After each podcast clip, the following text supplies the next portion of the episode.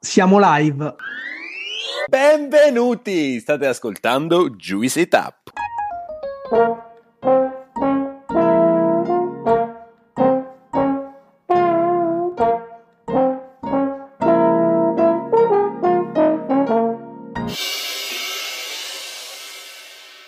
Siamo Ale Gianlu e oggi parleremo di distribuzione e di importazione vitivinicola. Sapete che noi amiamo parlare di vino, ma è soltanto la seconda volta durante questi nostri episodi che parliamo di distribuzione e quindi di selezione di vini italiani ed internazionali. Oggi siamo con Cristian Bucci, socio e fondatore di Le Cave de Pirene Italia. Christian è stato un precursore della distribuzione di una certa tipologia di vini, quelli che in genere vengono definiti vini naturali, anche se Christian non ama questa definizione, quanto piuttosto ama selezionare vini precisi, eleganti, puliti, gastronomici dalla grande bevibilità e acidità. In genere quindi piccole produzioni con interventi giusti e misurati da parte del produttore nel processo di vinificazione. Oggi parleremo quindi della storia di Christian, della storia di Le Cave de Pirene, di distribuzione e di importazione vitivinicola. Parleremo quindi di vino. Prima di iniziare vi chiediamo come sempre di seguirci sui nostri canali social Instagram, Facebook, LinkedIn e Telegram e di mettere una valutazione su Spotify. Io direi che siamo pronti, possiamo iniziare. No, Ale, Ale, fermo, io li conosco, ci ascoltano così, sentono che devono mettere like e poi non fanno niente. Quindi se non state guidando adesso fermatevi, aprite Spotify, andate a mettere le 5 stelline, andate su Instagram, su Telegram e seguiteci da tutte le parti. Sì, dopo questa seconda marchetta di rito, io direi che possiamo iniziare. E quindi Cristian, benvenuto su Juicy Tap. Ciao ragazzi, grazie per uh, avermi chiamato, è un piacere. Il piacere è tutto nostro e grazie per aver accettato il nostro invito. Noi come sempre chiediamo e partiamo con una piccola presentazione del nostro ospite, quindi io ti chiederei di raccontarti eh, quelle che sono le tue origini, i tuoi studi e quello che è stato un po' il tuo percorso professionale. Sì, allora come sentirete dall'accento sono nato a Roma, ho vissuto poi un po' in giro tra, tra Londra, piccolo periodo a Bruxelles Bruxelles e adesso ormai 15-16 anni in Langa, ma eh, l'accento quello rimane, eh, non ce lo scrolliamo di dosso, quindi eh, si continua a sentire.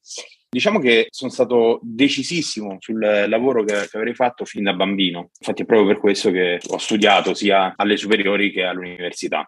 Alle superiori ho fatto il tecnico industriale con indirizzo aeronautico e poi ho fatto ingegneria aerospaziale eh, all'università, non finendola tra l'altro, ma poi vi racconto perché non l'ho finita.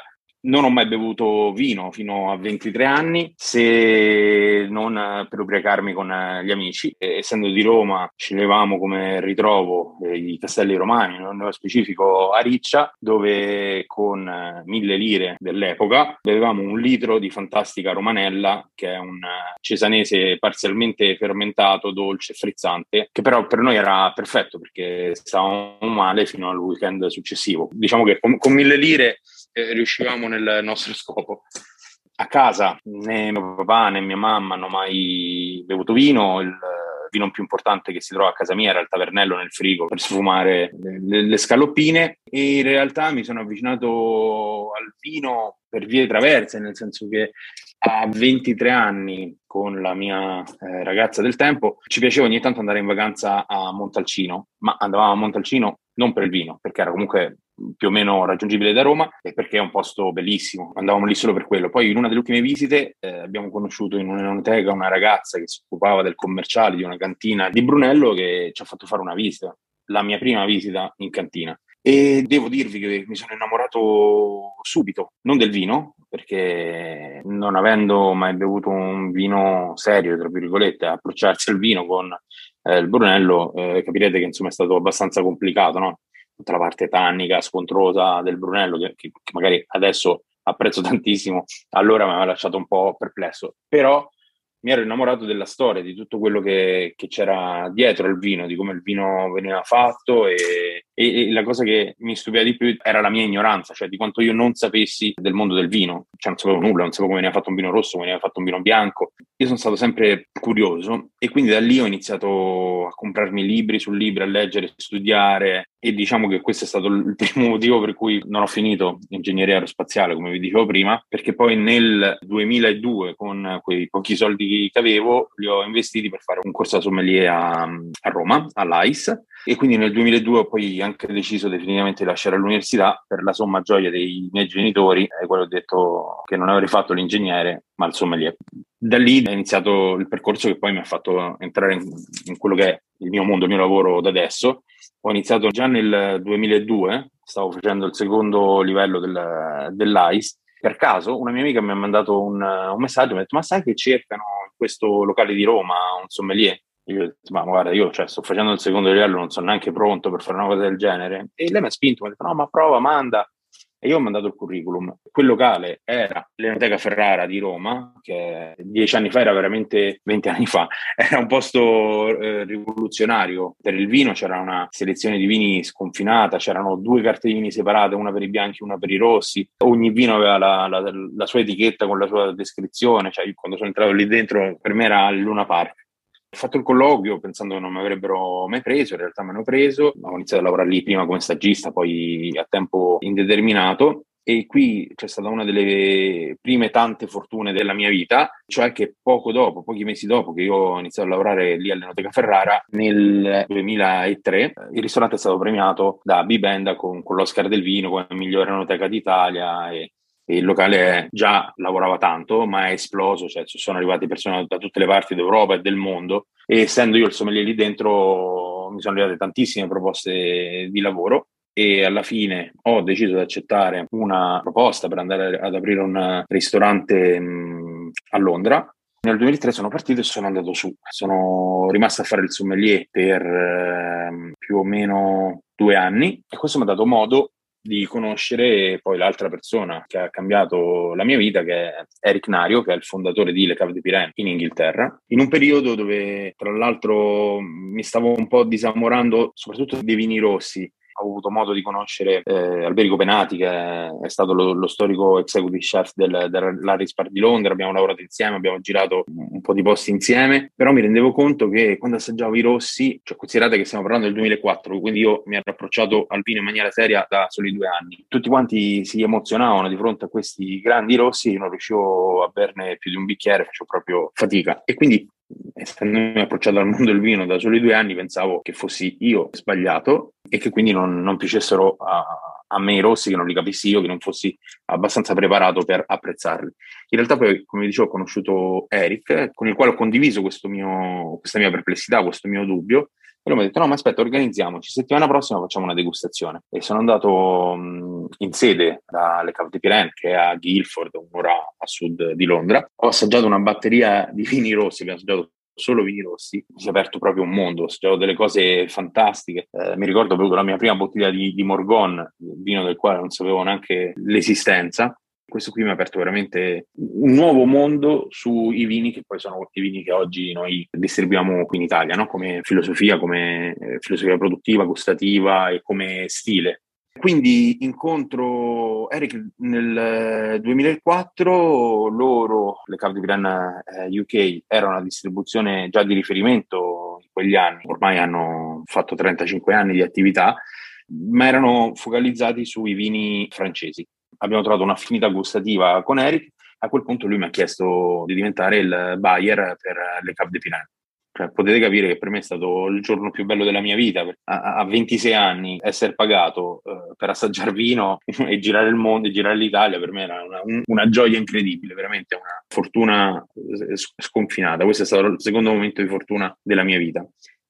Sono rimasto con loro per tre anni, dopodiché nel 2008 non ce la facevo più a stare a Londra, non sopportavo più il clima e ho deciso di tornare in Italia. Mi sono licenziato e lì è successa un'altra cosa che non mi sarei mai aspettato, cioè che Eric mi ha detto siamo sempre stati bene insieme, abbiamo sempre lavorato bene insieme, facciamo in modo di continuare il nostro rapporto anche se tu ti trasferisci in un altro paese, apriamo le cave di Piranha in Italia.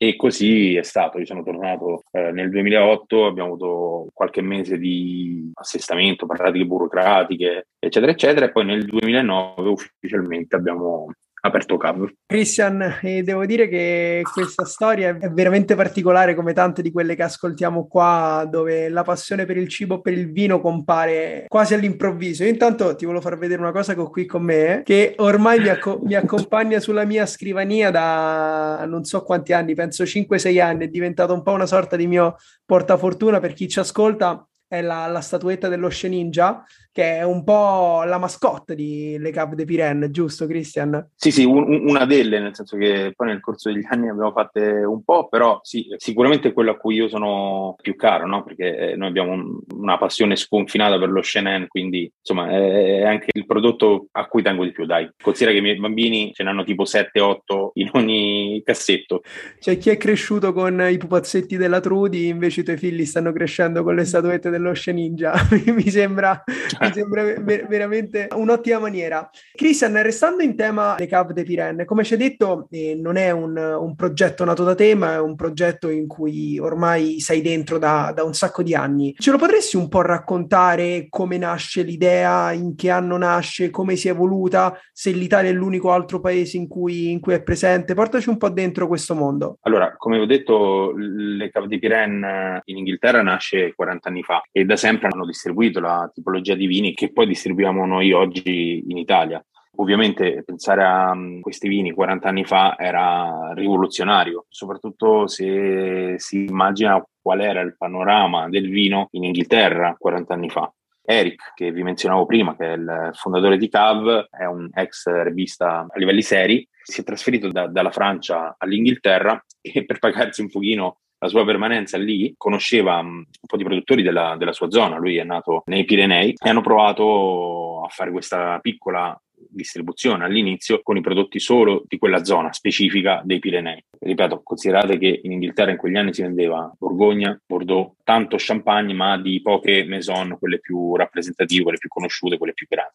Da lì poi ha iniziato a lavorare con tutti i vini regionali francesi, quindi dal sud-ovest della Francia, appunto la Loira, ma la Loira meno conosciuta, non quella del Sancerre e del Puy e poi è diventata quella che oggi è la più grande distribuzione eh, di vini artigianali attualmente su, su, sul Regno Unito, su, su, Londra.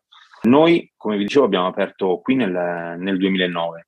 Originariamente era una società dove la maggioranza delle azioni era di Cavi Inghilterra e poi avevamo una quota una quota minoritaria, io e Anna, che è la mia compagna, che è la persona che mi ha aiutato a, a far partire le CAV.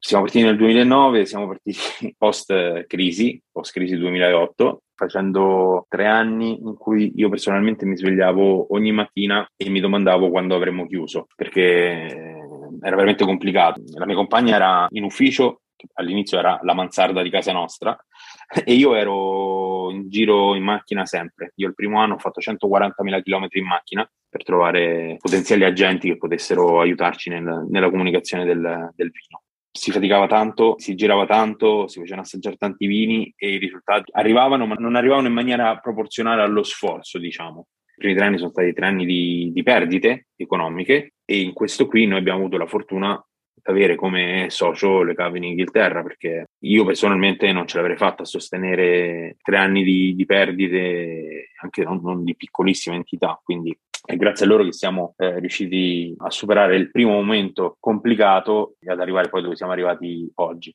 Dove siamo arrivati oggi la differenza è, è grande, nel senso il primo anno noi avevamo sette agenti, oggi ci ritroviamo ad avere 104 agenti sul territorio nazionale Abbiamo iniziato distribuendo una quindicina d'aziende italiane, una decina di aziende francesi.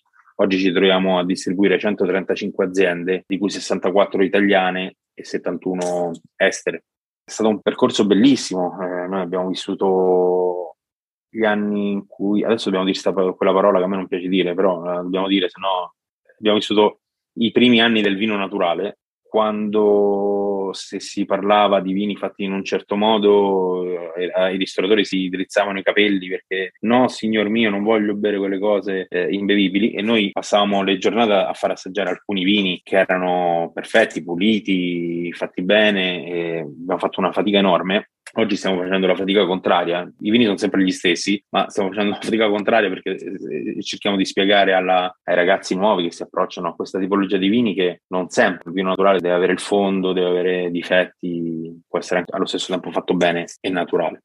Quindi dicevo, cambiamenti veramente tantissimi in questi anni di CAV il passaggio più difficile forse è stato imparare a delegare. Come vi dicevo all'inizio eravamo io e la mia compagna, quindi facevamo tutto noi. E man mano che crescevamo era impossibile ovviamente eh, controllare tutte le fasi dell'azienda e la fortuna che abbiamo avuto è stata quella di trovare persone valide, persone di fiducia che hanno sposato il nostro progetto e che poi lavorano con noi da anni. Cioè, l'esempio che mi piace sempre fare è quello di un, di un, ragazzo che è stato uno dei nostri primi agenti, che si chiama Paolo Pallozzi, che ha iniziato prima come agente, bravissimo, fortissimo, poi ha iniziato a fare il, nostro responsabile commerciale per il sud Italia, poi è diventato un nostro socio e oggi, da quest'anno, dal 2022, non mi occupo più della selezione dei vini, se ne occupa lui. Quindi è stato fondamentale nel nostro percorso poi trovare delle persone che ci hanno aiutato e ci hanno fatto arrivare a dove siamo arrivati oggi.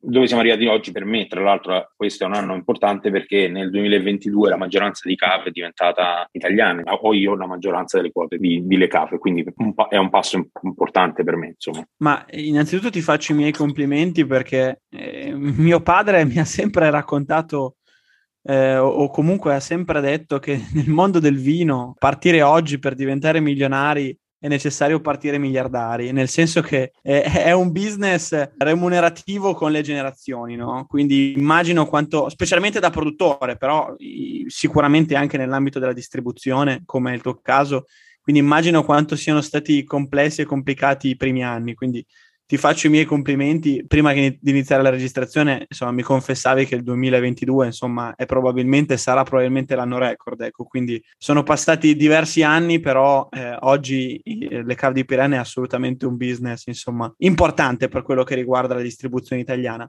Ci hai già spiegato come è strutturato il vostro catalogo, qual è la tua filosofia, però ci hai anche detto che oggi non sei più tu il selezionatore di vini, però mi piaceva capire se in questi anni si è evoluto il tuo pensiero legato ai vini, ai vini che hai selezionato e, e qual è un po' oggi il tuo pensiero da selezionatore di vini. Allora, eh, il mio pensiero da selezionatore di vini non c'è, nel senso che io mi sento più un bevitore di vini che un eh, selezionatore. E, e, quindi scegliere i vini mi viene facile. Eh, scelgo i vini, sceglievo ormai, i vini che mi piacevano bere il catalogo di Cav da questo punto di vista è forse un po' noioso perché i vini sono tutti uniti da un filo conduttore che è quello della, della vivibilità, dell'acidità, della capacità del vino di essere eh, gastronomico, cioè di accompagnare la tavola senza doverne per forza diventare il, il protagonista. Quindi la selezione è sempre stata fatta seguendo queste linee guida.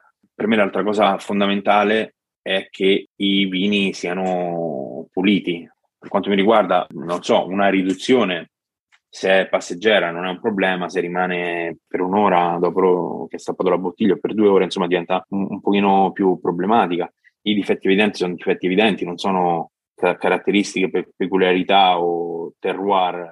Per me è, è fondamentale che il vino sia pulito, pulito nel senso che idealmente il mio, il mio vino ideale è un vino fatto senza solforosa, senza interventi eh, di chimica, di sintesi, ma mi rendo conto che per esempio è complicatissimo far sempre il vino senza solforosa e mi rendo conto che, almeno questo è il mio punto di vista, è anche sbagliato fare il vino senza solforosa come cioè, partendo da un approccio filosofico, nel senso che io ho sempre pensato che i grandi produttori di vino sono degli artigiani e gli artigiani prima di valutare quello che possono fare con la materia prima che hanno, devono vedere la materia prima, quindi un'annata magari può essere perfetta per fare vini senza solforosa, eh, l'annata successiva hai dei pH che non sono bassi ma l'annata precedente che quindi non ti tutelano in maniera importante, che quindi c'è un rischio di frazioni batteriche o quant'altro, a quel punto probabilmente conviene un pizzico di solforosa mettercela piuttosto che eh, rischiare di avere dei vini che, che poi diventano imbevibili. Quindi io da questo punto di vista non ho mai avuto un approccio talebano o il vino viene fatto senza solforosa o non lo, non lo vendiamo. Eh, noi abbiamo sempre scelto i vini basandoci sul bicchiere. Ci piace, non ci piace. E giusto per continuare quello che stavi dicendo tu, la selezione non, non la faccio più io perché in realtà Paolo si occupa poi della selezione vini italiani, abbiamo un ragazzo nuovo, nuovo tra virgolette perché ha lavorato per 15 anni per eh, le cave eh, in, in, Inghilterra, che si è trasferito in Italia, che si chiama Didier, che si occuperà della selezione dei vini esteri, ma eh, noi abbiamo gusti estremamente simili, quindi i vini che selezionerà Paolo, che ha già selezionato, i vini che selezionerà Didier, sono esattamente i vini che avrei selezionato anch'io, quindi diciamo che su questo c'è una continuità. Christian, devo dire che con questa tua visione, diciamo, del, del, mondo del vino mi trovo estremamente allineato ed è anche una visione che mi, che mi affascina perché comunque anche io quando, quando, posso scegliere, quando scelgo che cosa bere, ho una filosofia molto simile alla tua. Diciamo, si può dire che preferisco i vini naturali, però quello che cerco è quello che dicevi prima tu, quindi l'acidità, quindi la bevibilità, quindi un vino gastronomico dove la bottiglia si, si svuota in fretta. Però quello che vedo oggi da consumatore andando in giro è che il vino naturale è esploso, e molti si nascondono, diciamo, a questa etichetta del, vino naturale, magari giustificando difetti, vini non precisi, perché tanto adesso il vino, il vino naturale va di moda e che qui quindi ci possiamo permettere qualsiasi cosa. Invece la vostra visione è sempre stata diversa, cioè siete partiti molto prima degli altri, con una visione ben precisa che non ha mai voluto cavalcare l'onda del vino naturale come moda, ma che lo ha scelto in maniera identitaria e questa secondo me è una cosa veramente figa e forse è il motivo che vi ha permesso negli anni di riuscire a crescere come distribuzione e poi a radicarvi e come diceva prima Alessandro, come ci hai raccontato tu, comunque a raggiungere anche una solidità economica che non è qualcosa di così scontato, soprattutto in questi anni.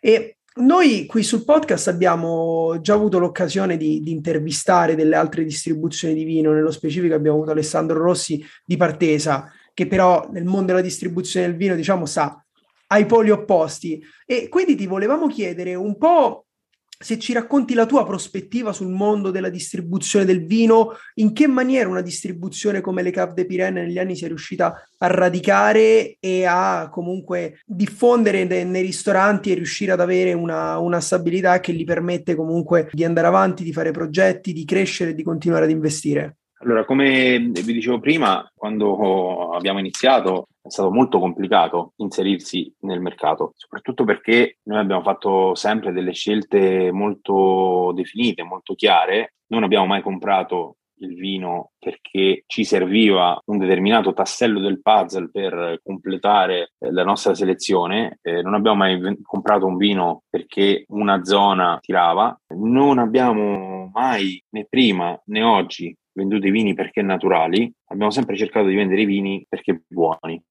Io penso che la cosa che ci ha differenziato dalle altre distribuzioni è diventato forse il nostro punto di forza, è stato proprio che, almeno fino a quando siamo arrivati noi, in Italia le distribuzioni erano distribuzioni commerciali, cioè che avevano fatto una scelta, avevano dei vini, serviva avere la Borgogna, si cercava un produttore in Borgogna, serviva avere l'Alto Adige, si cercava un produttore in Alto Adige e delle volte magari queste scelte erano anche gustativamente slegate, no? Perché poi magari assaggiavi un Riesling super teso e poi andavi a assaggiare un, altri vini che, che avevano caratteristiche diverse. Ecco, noi abbiamo fatto una scelta gustativa e siamo riusciti a crearci un mercato. Io penso da, da, sempre che se si segue il mercato si è sempre dietro, no? Quindi il mercato gira a sinistra e tu giri a sinistra, ma ci metti un po' di tempo prima di girare a sinistra. Poi il mercato va a destra e tu devi girare a destra, ma starai sempre dietro e starai sempre in ritardo. Se sei tu che ti crei il tuo mercato, sei tu che guidi e decidi dove andare e quando andare.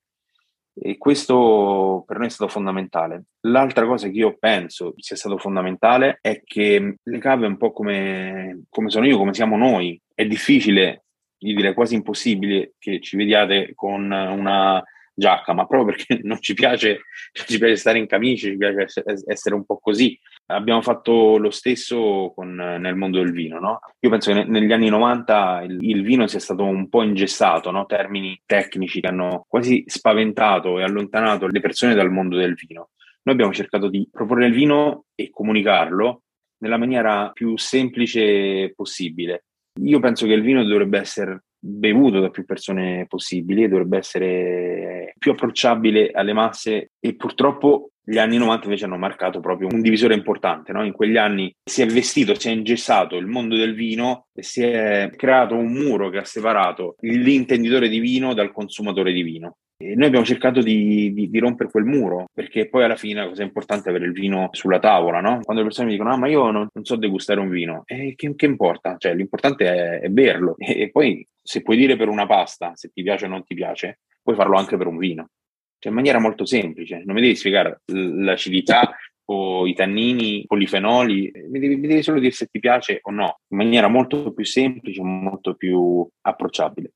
Ultima cosa che secondo me ci ha aiutato molto è stato che abbiamo trovato questo rapporto, diciamo, abbiamo, ci siamo incontrati per caso con Gianluca Cannizzo, che è il nostro grafico, fondamentalmente da, da, quando abbiamo iniziato, e abbiamo iniziato a vestire i nostri cataloghi in maniera un po' pop, un po' scanzonata, un po' fresca, e... ma in realtà poi cioè, nasce tutto non da un'idea di marketing, ma da, da me e Gianluca che ci siamo ubriacati una sera, abbiamo detto ma dovremmo fare un catalogo po' particolare così è nato il, il rapporto tra di noi.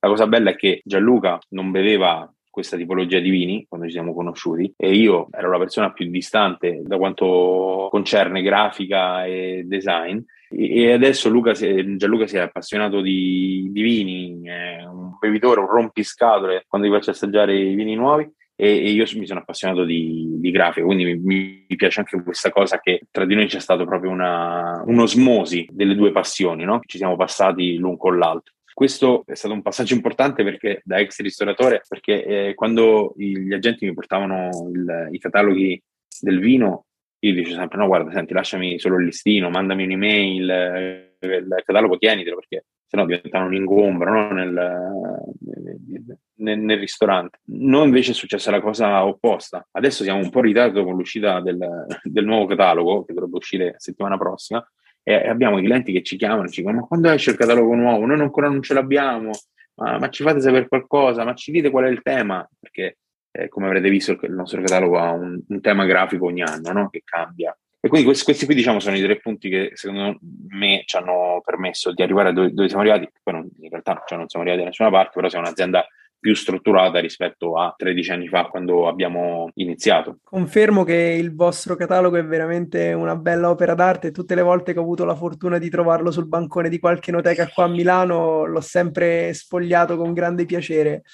A proposito di Noteche qua a Milano, oltre ai tre punti che hai sottolineato te, secondo me ce n'è un altro che vale la pena sottolineare, perché come ci hai detto prima, adesso avete raggiunto un numero di agenti veramente consistente che vi dà la possibilità di essere capillare e di avere una presenza sul territorio veramente rilevante.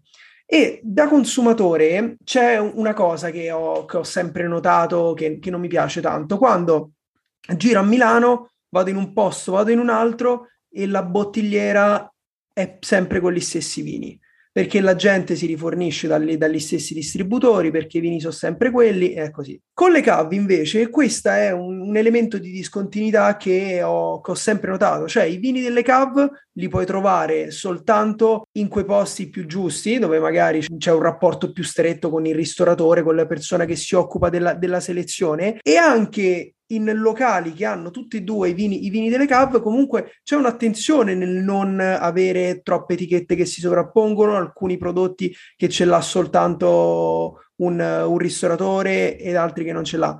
Io tra l'altro ho anche sentito parlare, non so se è una leggenda oppure no, del catalogo confidential di, di Le Cave che dà accesso a delle bottiglie che sul mercato non sono così reperibili. Questa attenzione che date anche a dove sono le vostre bottiglie, chi ha determinate etichette, secondo voi è un qualcosa, cioè fa parte di una strategia, fa parte di un qualcosa che è uscito così eh, in maniera naturale? O... Guarda, era parto dal catalogo confidential, no, questo purtroppo cioè, era bellissimo, si chiamava L'Enclave de Pirenne, però non, non c'è più, è durato solamente tre anni e era diventato veramente complicatissimo da gestire e quindi poi abbiamo convogliato tutti i vini sul catalogo tradizionale, quindi sì, è vero, esisteva, ma non, non, non esiste più. E per quanto riguarda quello che tu stai dicendo, tu considera che una caratteristica della maggior parte delle persone che eh, lavora qui in CAV, parlo proprio dei collaboratori, viene dal mondo della ristorazione.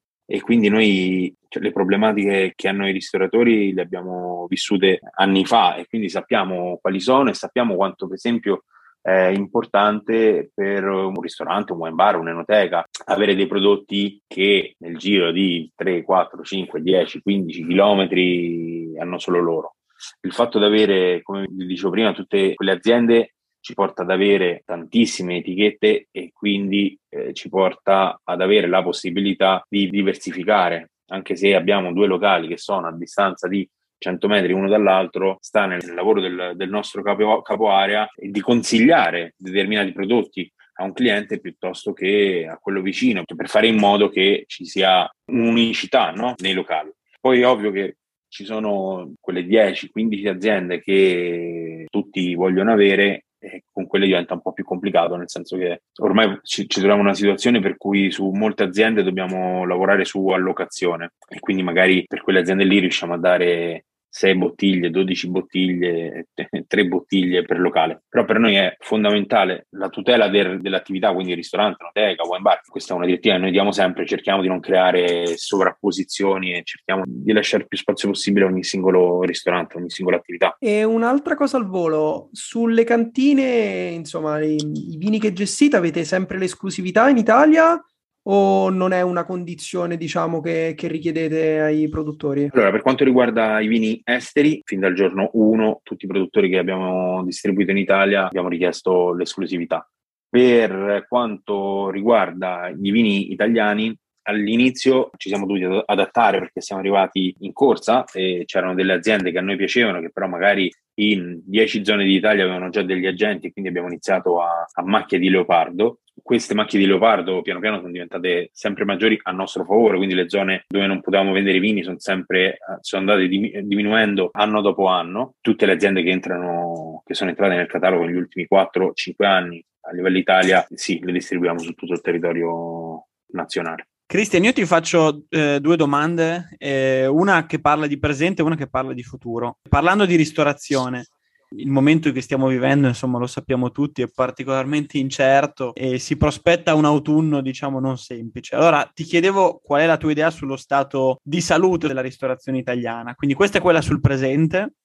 Mentre quella sul futuro, visto che hai modo, insomma, di confrontarti con il tuo lavoro con svariati ristoratori, con svariati produttori di vino che poi sono, tanti di questi produttori sono, sono, brand insomma internazionalizzati, quindi esportano. Ti chiedevo, secondo te, quali sono i, diciamo, i possibili trend del futuro della ristorazione? Madonna, sono due, due domande difficili. Partiamo da, dalla ristorazione. Mentre tu facevi la domanda, la prima parola che è venuta in mente è complicato, cioè momento complicato per la ristorazione ormai è sotto gli occhi di tutti, insomma, no? anche a casa, eh, chi ha un'attività se ne rende conto, l'aumento delle bollette è devastante e che si porta dietro aumento delle materie prime. Quindi la ristorazione italiana, che storicamente ha sempre avuto la marginalità più bassa, cioè una marginalità molto bassa, si era affrontata, non so, a quella che io conosco, la ristorazione inglese o la ristorazione francese, la marginalità nostra che si fa qui in Italia è molto più bassa. Ovviamente se ci sono tutti quegli aumenti diventa tutto molto complicato. Gli stipendi, ovviamente stiamo generalizzando, eh, eh, ma gli, gli stipendi che vengono dati ai ragazzi che lavorano nei ristoranti nella maggior parte dei casi sono troppo bassi, cioè se si rapporta lo, lo, stipendio percepito al numero di ore lavorate, al fatto che si lavora durante il weekend, al fatto che si lavora quando tutti fanno festa, cioè, sono stipendi troppo bassi, ma tutto questo non è colpa dei ristoratori. È quasi impossibile fare in maniera diversa perché non, non c'è proprio la, la, marginalità. Quindi, secondo me, alla ristorazione servirebbe un intervento serio con un taglio del cuneo fiscale, un abbattimento del costo del lavoro. Questo aiuterebbe tanto la ristorazione. E poi, dall'altra parte, forse ha ragione Carlin Petrini quando dice che il cibo a basso costo non esiste. Qualcuno lo paga, cioè che sia l'ambiente, che siano i lavoratori, che sia il nostro corpo, non va bene, ma non, non, non va bene da nessuna parte. Guarda, probabilmente bisognerebbe capire che se si va a mangiare quattro volte al mese fuori, bisognerebbe ridurre a due, spendere di più, si va a mangiare solo due volte, si mangia meglio, i ristoratori hanno più marginalità e il sistema funziona meglio. Se si va a mangiare fuori due volte l'anno, eh, forse bisogna andarci una volta sola l'anno. Secondo me bisognerebbe anche da parte del consumatore avere più consapevolezza e capire che un po' di più per mangiare bisogna, bisogna spenderlo. Io la mia passione, oltre al vino, la mia passione negli ultimi 3-4 anni è il caffè. Eh, noi tostiamo caffè da tre anni, selezioniamo il verde, ci approcciamo al verde e mh, abbiamo cercato di fare in modo di arrivare direttamente in piantagione, ma non per risparmiare i 2-3 euro sul chilo di caffè verde, ma perché ci siamo resi conto, avendo conosciuto i, i, produttori, cioè chi il caffè lo fa, che a loro non arriva niente. E quindi anche lì, cioè, eh, parlavamo della ristorazione a basso costo, ma anche il caffè a basso costo non, non dovrebbe esistere, cioè il caffè a un euro. Non va bene, bisognerebbe avere, ripeto, per tutto la consapevolezza che bisognerebbe spendere un po' di più. Questo nel eh, presente eh, o, o, comunque futuro prossimo. Per, per, quanto riguarda le tendenze, non lo so, cioè ovviamente se si parla di, di, di ristoranti la tendenza che c'è tantissimo, che arriva un po' dal, dal nord Europa, è quello di avere un uso maggiore delle verdure, cosa che tra l'altro a me fa estremamente piacere perché eh, per anni mi battevo sul, sul, concetto che la cucina italiana nasce come eh, antipasto primo, secondo e contorno. Nei ristoranti difficilmente si trovava più il contorno, almeno negli ultimi anni, no? e il rapporto proteina eh, è sempre stato sbilanciato verso la proteina. E ultimamente invece vado con piacere in tantissimi ristoranti e, e, vedo che il rapporto si sta ribilanciando. Non più di una settimana fa sono andato in un ristorante e c'era la lista dei contorni.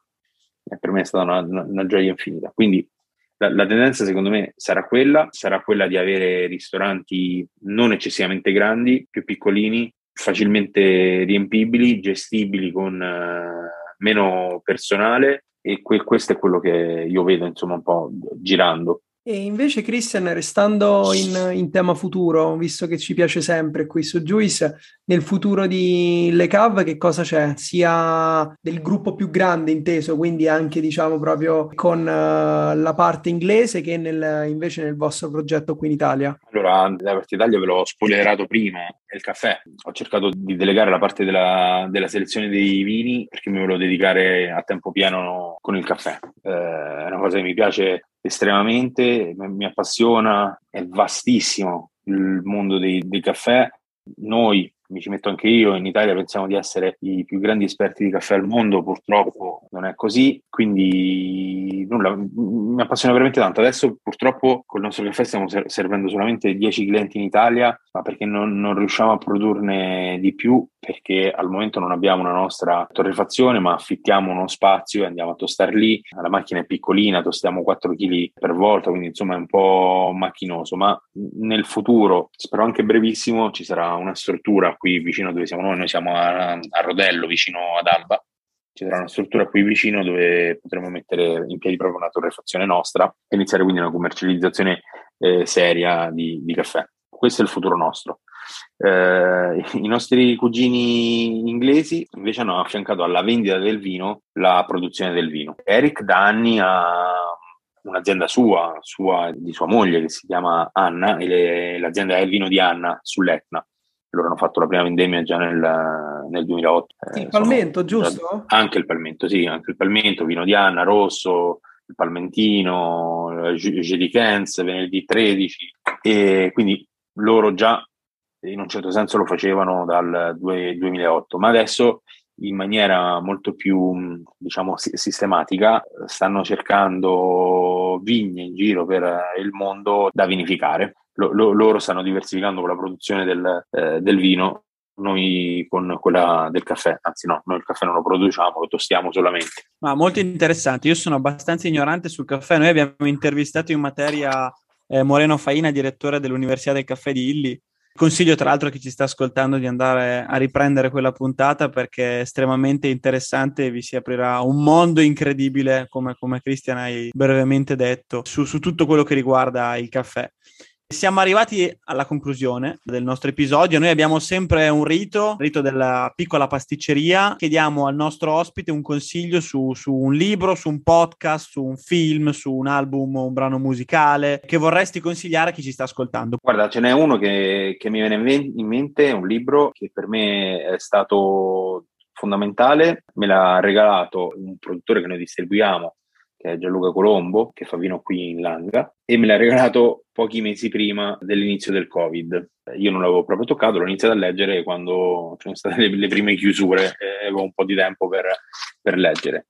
Eh, si chiama Antifragile di Taleb ed è un libro che a me ha aiutato tantissimo. In tanti abbiamo sofferto per il Covid, io mi sono un po', insomma, i primi mesi per me sono stati un po' complicati, non vedevamo la luce, anche a livello aziendale era complicato, ma questo libro mi ha aiutato tantissimo perché parla dell'essere antifragile e del riuscire a superare quello che l'autore chiama cigno nero, quindi l'imprevisto, diventando ancora più forti. Cioè la, la, la grande differenza tra l'essere robusti o l'essere resilienti è, è, è, che se sei robusto a uno shock resisti, ma poi rimani uguale. Se sei antifragile, resisti allo shock, cambi e evolvi. È un libro bellissimo, io ve lo consiglio veramente. Cristian, grazie davvero per questo consiglio, ma in generale grazie per, per il tuo contributo eh, io penso che quello che tu e il tuo staff, il tuo team e i tuoi soci abbiate fatto per il vino italiano sia sicuramente significativo. Non era semplice,